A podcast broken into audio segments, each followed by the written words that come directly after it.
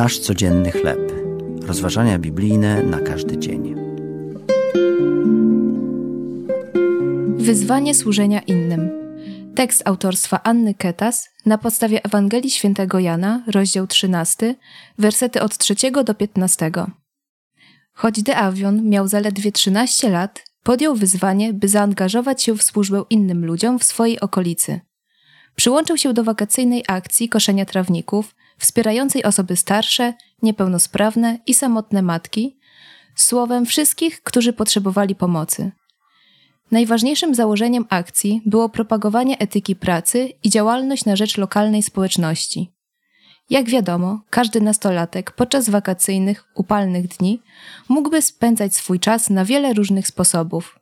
Jednak De Avion zdecydował się poświęcić go na służbę drugiemu człowiekowi. Wezwanie do służby dotyczy również wszystkich wierzących w Jezusa. W piątkowy wieczór, zanim Jezus miał umrzeć za wszystkich ludzi, spożył kolację ze swoimi przyjaciółmi.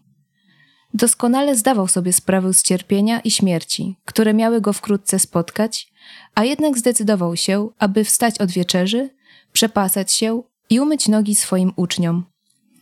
Jeśli tedy ja, Pan i nauczyciel, umyłem nogi wasze i wy winniście sobie nawzajem umywać nogi, powiedział.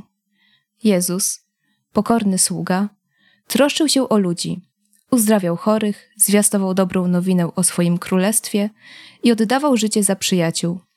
Zapytaj się go, komu mógłbyś usłużyć w najbliższym tygodniu. Co najbardziej cię porusza w Bożej miłości? Jak możesz wykorzystać swoje dary i talenty, aby usłużyć innym w najbliższych dniach?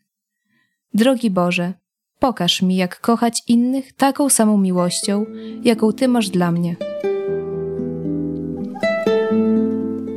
To były rozważania biblijne na każdy dzień.